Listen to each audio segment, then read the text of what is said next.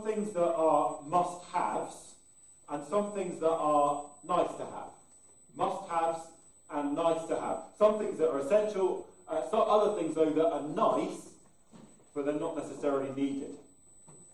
Now, if we confuse uh, these two things, we could end up only with the nice to haves and not have the things that are essential.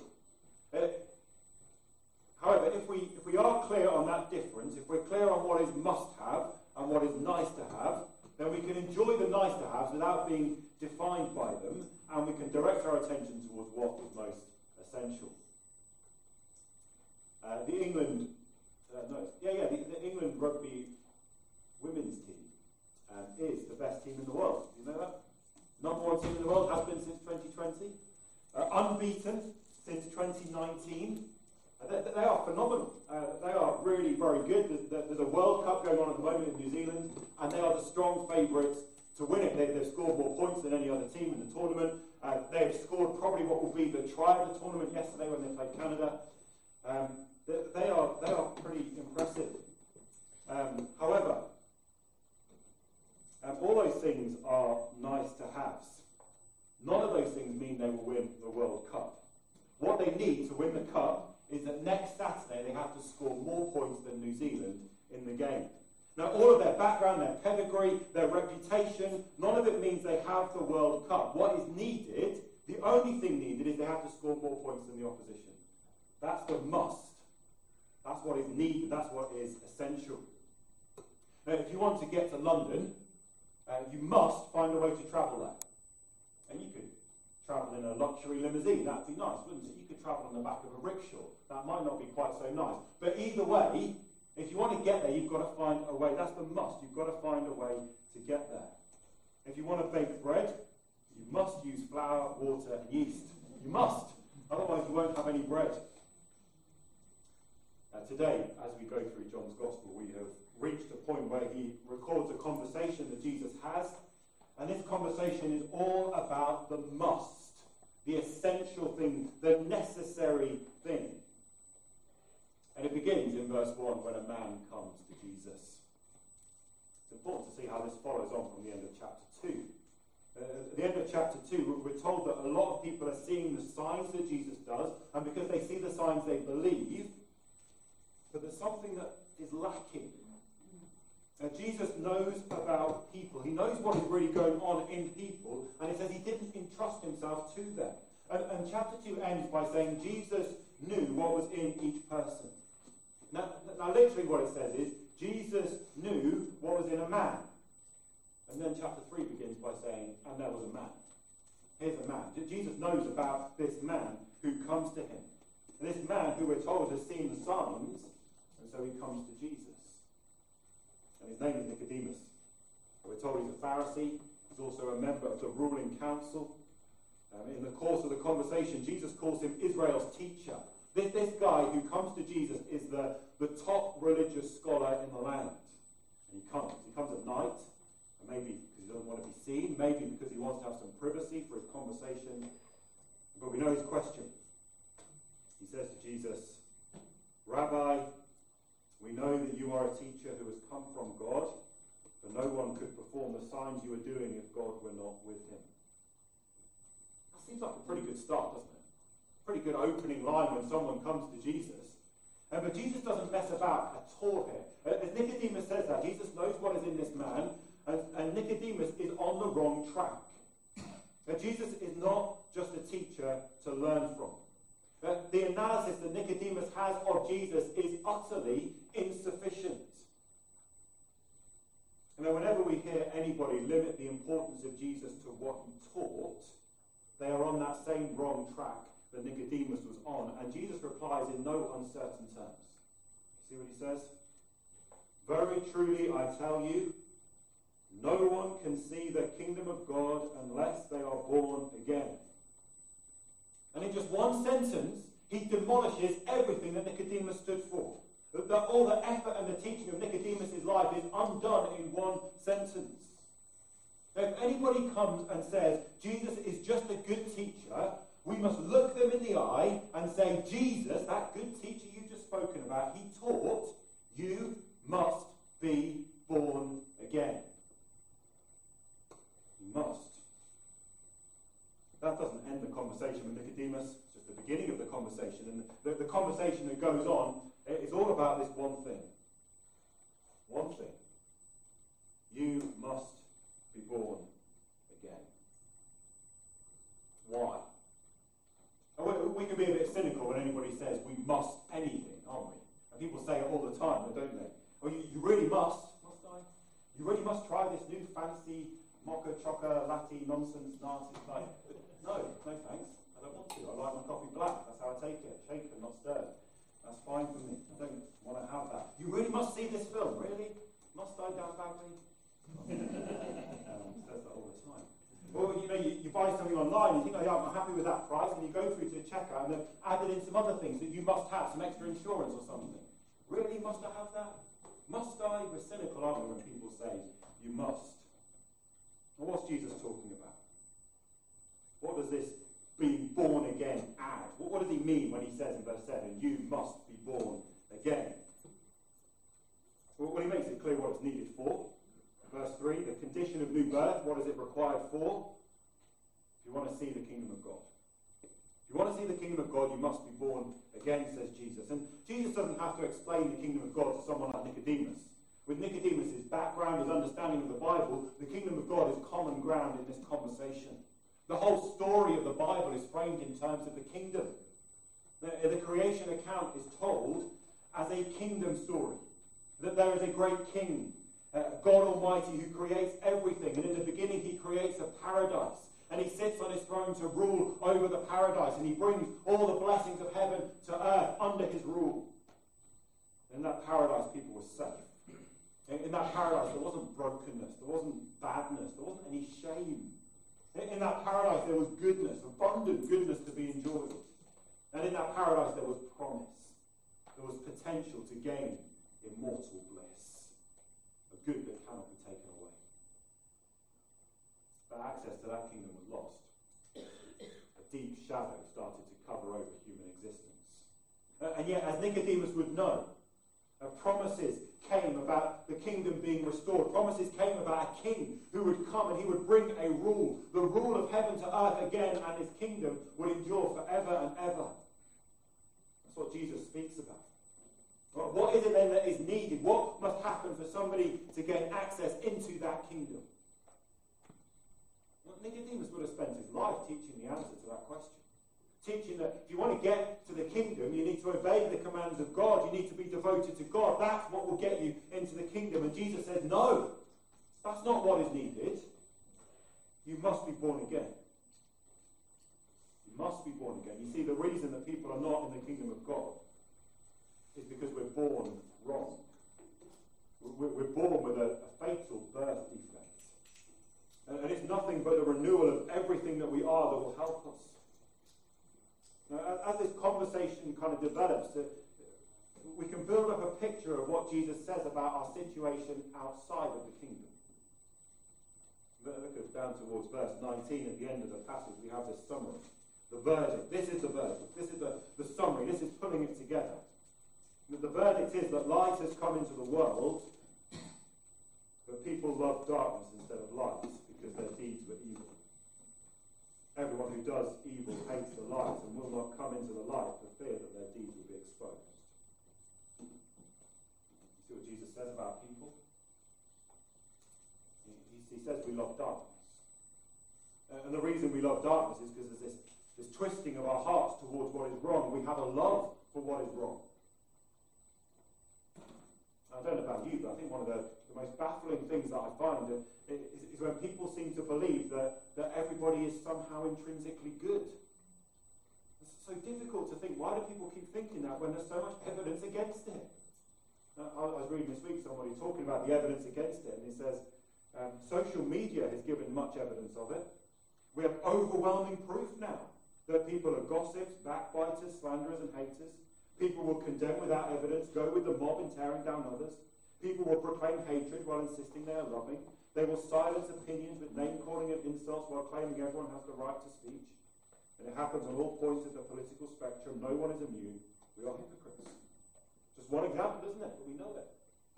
That we're not born right, we're born wrong. We don't love what is right, and we don't want to be found out, do we? We don't want anyone to know what we're really like. Now imagine if we came into the light and everything about us was revealed. If every thought, every desire was known by those around us. That'd be sickening, wouldn't it? It's not the opinion of others that matters, it's what God thinks.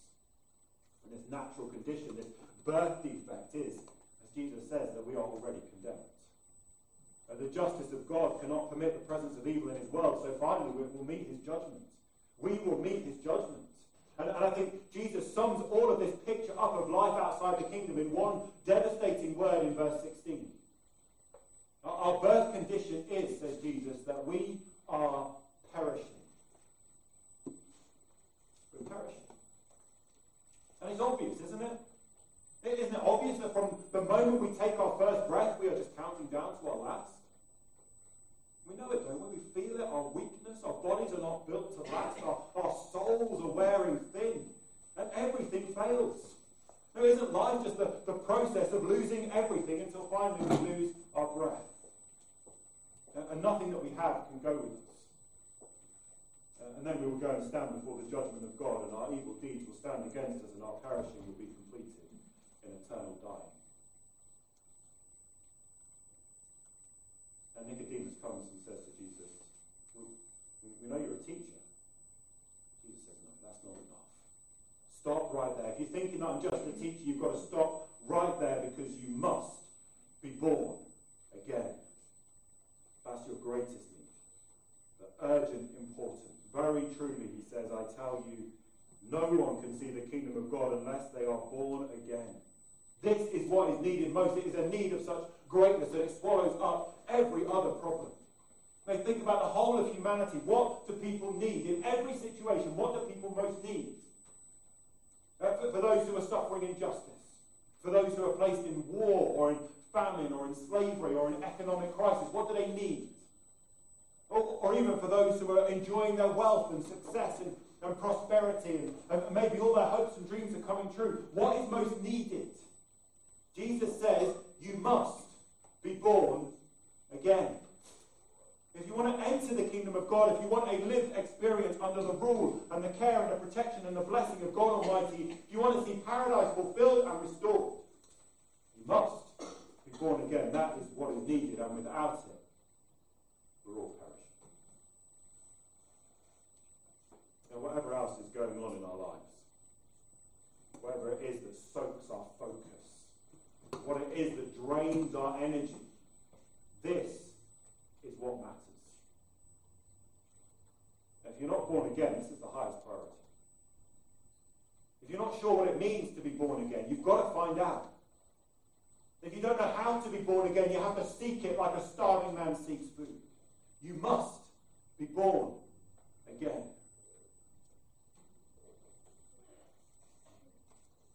But what is it? So Nicodemus, he doesn't know, does he? He's befuddled. Jesus says you, you need to be born again, verse 4, and he says, How? How can someone be born when they're old? Surely they cannot enter a second time into their mother's womb to be born. That's a gross image, isn't it? I am much bigger than my mother. That's horrible. Uh, Nicodemus doesn't get it, so Jesus explains a bit more. But Nicodemus still struggles. In verse 9, he's saying, How can it be? And Jesus says, You're Israel's teacher. You don't understand these things. Jesus said, These are earthly things I'm speaking about. This is the, the, the basic start. And you, Nicodemus, with all your learning and all your Bible, you don't get it. How can you understand if Jesus spoke of heavenly things? If Jesus were to unpack all the wonders of the kingdom in all its glory and what it means to live in the paradise of God, the indescribable happiness, if Jesus were to speak of that, Nicodemus wouldn't stand a chance. I think it gives us some comfort, doesn't it? It's not easy to understand. Let's see how Jesus explains what it is to be born again. So we have this, our own story, our born wrong story. The exile from life as we muddle along in the shadows, a, story, a, a sorry story, a sorry tale of human perishing. Our story is challenged. And a new story is written, and it's a story that begins, as Jesus says in verse 16, it begins with the love of God. The love of God. The love of God is not, is not a vague sentiment. God's love is action. You see in verse 16, for God so loved the world. Not that he loved the world so much, but that he loved the world like this. This is the way that God loved the world. How does God love the world? He gave. God's love And his love is for the world. It's important we grasp this. He loves the world. Because when John speaks of the world, he always means the world in a very negative view. But when he says the world, he means the badness of the world. He means the whole of humanity in rebellion against God. You see, when Jesus kind of spells out the badness of people in this passage, as we just looked at, that we're born wrong, we love darkness, our deeds are evil, we're perishing because of our sin, that is a gloomy picture, isn't it? Know, hard to imagine a more negative way of describing humanity. So when he says God loved the world, he's saying he loved the world like that. The world at its worst. The, the world when its wickedness isn't hidden away, but it's on display.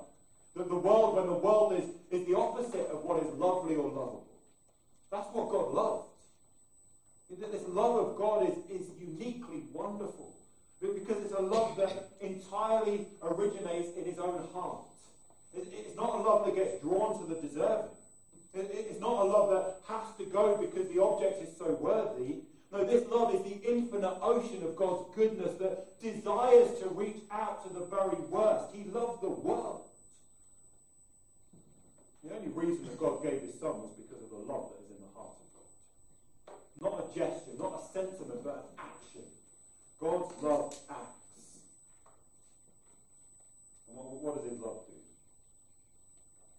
Just come back to the beginning of this conversation when Jesus says to Nicodemus, no one can see the kingdom of God unless they're born again. Nicodemus has no idea what he's talking about. So, verse 5, Jesus says it again, but in different words. The same point, but in a different way. He says, No one can enter the kingdom of God unless they are born of water and the Spirit. Now, being born again is to be born of water and the Spirit. And Jesus expects Nicodemus, with all of his background, to understand him.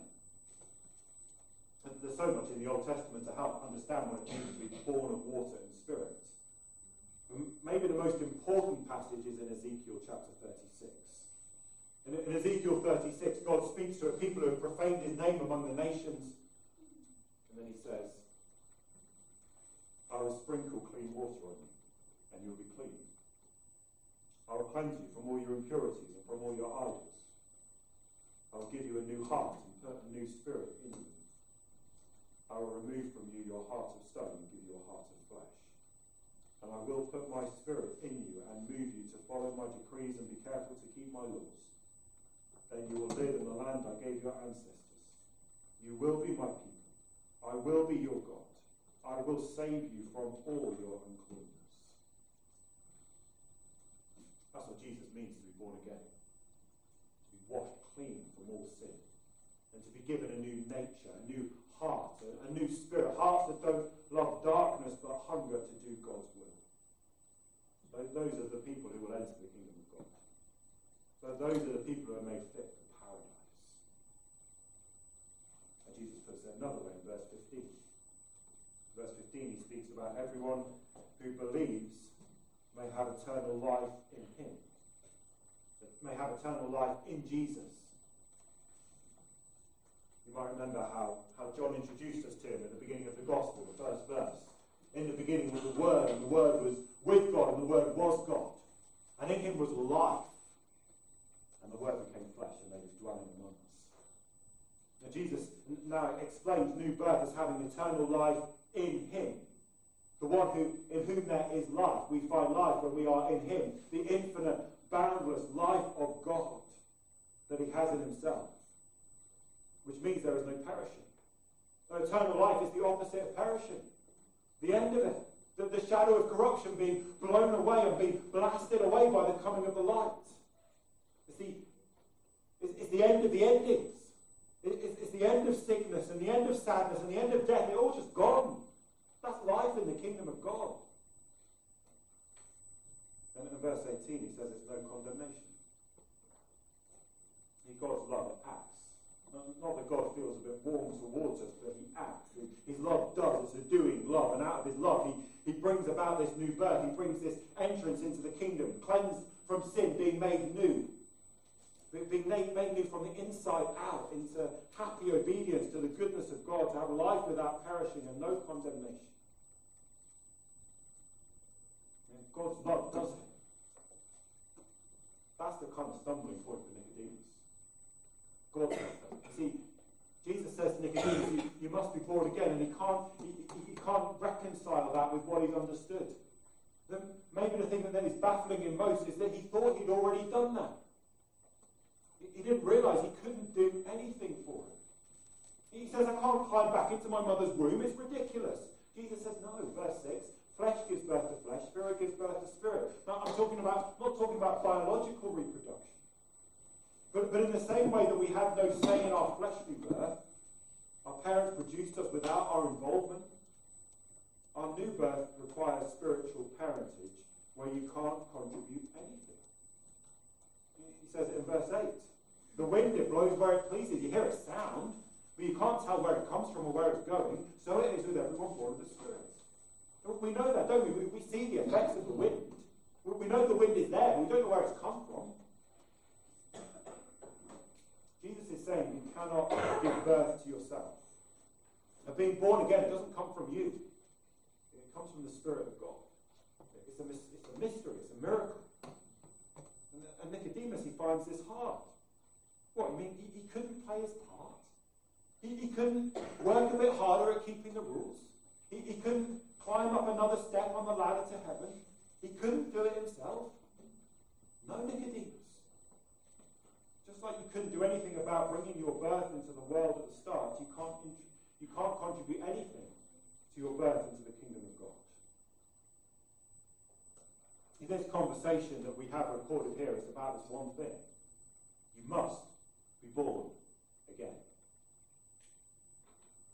But maybe the, the take home message is this you can. How, how do we grasp hold of this? Like, like Jesus says to Nicodemus, if he speaks of heavenly things, we don't stand a chance. If, see, if Jesus was just a teacher, we could maybe learn some bits and pieces. But, but he won't allow us to limit him to just a teacher to learn from. No, he tells us he is a saviour to be saved by.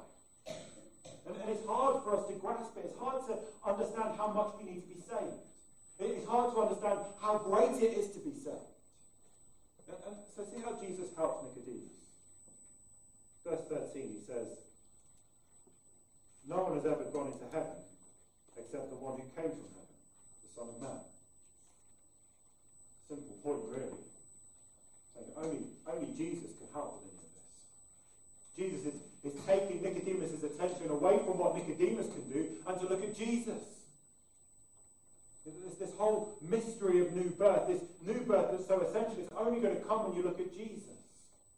And he explains in verse 14, you see? Just as Moses lifted up the snake in the wilderness, so the Son of Man must be lifted up that everyone who believes may have eternal life in him. You can read about that in Numbers 21.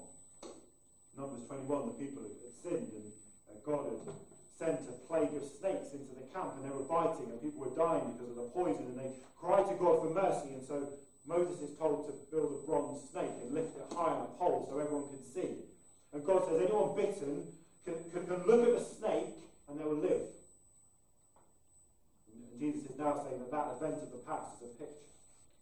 A picture that people who are perishing in their sin, they can look to the Son of Man when he's lifted up. And when they look to him, they will find life. That's the reason Jesus came into the world. He came into the world so that he might be lifted up. That he might be put on a cross. So that all who believe in him might live and not die to say verse 16, he restates it again. For, he says in verse 16, on the basis, the, the basis for, for Jesus being lifted up on the cross is that God so loved the world. The way that God loved the world was he gave his one and only Son. Why did he give his one and only Son? You see it? That whoever believes in him shall not perish, but have eternal life And from the love of God, he gave his dearest and his best, his own beloved Son, born into the world, so that he might be lifted up on the cross. that he might be condemned, that he might be punished for sin, crushed under the sentence due to the perishing, so that forgiveness and freedom and cleansing and renewal and life, indestructible life in the kingdom of God, might be delivered to everyone, all who look to him, whoever they are. Now, the alternative couldn't be put more plainly, could it? You, see that there are two options, only two options that Jesus gives. On, on the one hand, there is perishing. On, on the other hand, there is eternal life. There is perishing and there is eternal life. And what stands in between is whether you believe on the Lord Jesus Christ. You must be born again. But you can't do it for yourself. You stand more chance performing your own heart transplant can't cleanse yourself. The, the best we do will never be enough. You can't produce your own birth. But the hope that we have is not in what we can do, but it's in what God does. The love of God that acts. The love of God that gives his son to die on the cross so that when you look to him, and that's all it is, just to look to him. Can't look to ourselves. But when we look away from ourselves and we, we look to him, we trust him, and we cannot perish. We have eternal life. We are born again the greatest need that we have. The, the need that swallows up every other need. Our greatest need is to be born again, and it's a need that is met in the love of God who gave his Son. And Jesus is not just a teacher to learn from, he is a Saviour to be saved by. But I guess the question is have you been saved by And God's love is mighty, but it doesn't force itself where it's not wanted. And verse 18 says, Whoever believes in him is not condemned, but whoever does not believe stands condemned already because they have not believed in the name of God's one and only Son. Now, what about you as you sit here listening? Have you believed in the Son? Have you come to Jesus?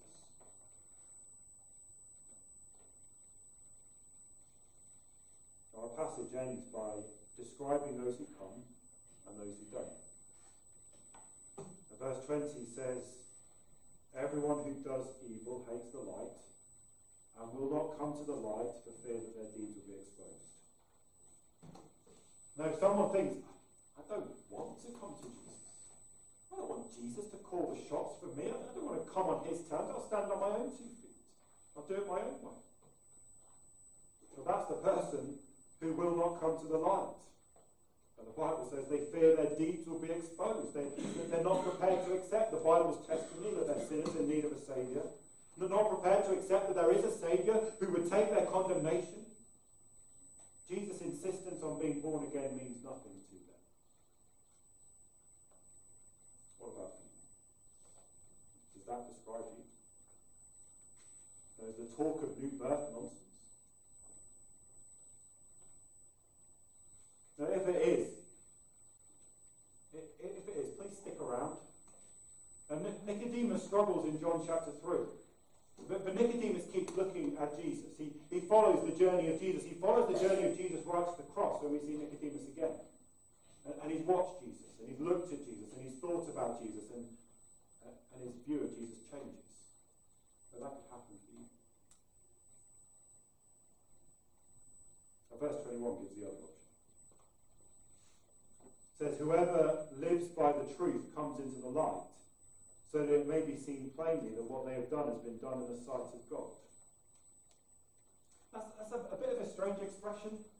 Um, I think maybe some other translations might get it a little better. Put up the English Standard Version and the Contemporary Standard Bible.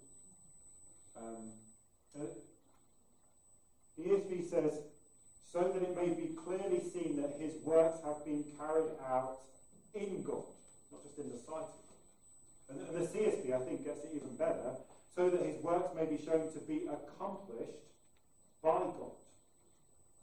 You see, see, those who believe in Jesus, who trust him, they come to him, they come to the light because they haven't got anything to fear. There isn't any condemnation, and they want it to be seen that God has done a work in them. They want it to be seen that they are born again, not of themselves, but born of God. And not that their actions are now perfect, but there is a newness. There's a new principle. Their hearts are leaning towards God.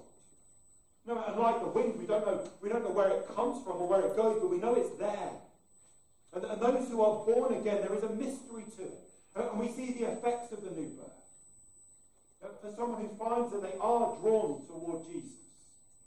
And, and they do want to come on his terms. And, for someone who, who knows, and maybe they're not even quite sure um, kind of why they know it or how they can reconcile it, but they know there is truth in Jesus. And, they can't deny that they're sinners. And they're done with trying to cover up their own wrong. And they want to obey him. They, they want to be with his people. They want to listen to his word. And they, there is an aching to be rid of sin. And it might not be all those things at once. And sometimes it may just be that they want to want to have some of these things. But, maybe above all of it, there is a desire that God gets the praise. That they want to come into the light to show what God has done. Well, that shows there is a work of God. The fruit of faith in Jesus Christ, new birth into the kingdom of God. So what about? Now, if you're trusting Jesus, then you are born again. You have what is most needed. And if you have what Jesus says is most needed, if your greatest need is met, what difference does that make to everything else that we think we might need? Now, Jesus shows there is a must have, one thing that is a must have. In light of that, everything else becomes a nice to have, doesn't it? If we have the must have, everything else is a nice to have, whether it's our health or whether it's stress free parenting or, or being able to pay the bills or getting through another week at work. Whatever occupies the worry zone in our minds, whatever soaks our attention in the week, whatever measure of success we will use in the next few days, if we get clear on the must have, and Jesus is clear on the must have, you must be born again, then we can separate everything else into a nice to have category. Enjoy it when we have it, but we're not undone when we don't. Because you must be born again.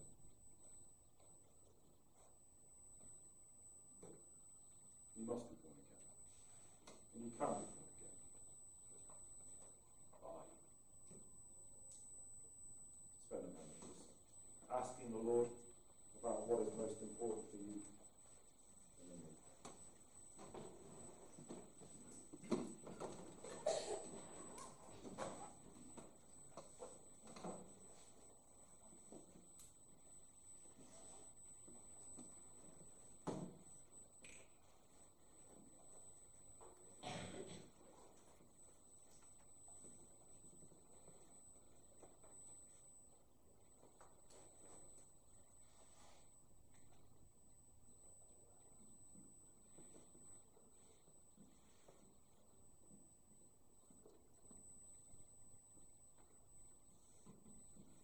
Our God in heaven, we praise you and we thank you that you are a God of love and a God of love whose love acts in giving your own dear Son, so that when we look to him, we might not perish, but have eternal life. Lord, please would you fix us upon Jesus. May we know what is most important, and may our hearts be tuned to praise you. Amen. We are going to conclude as we sing about the love of God. Uh, love that couldn't remember the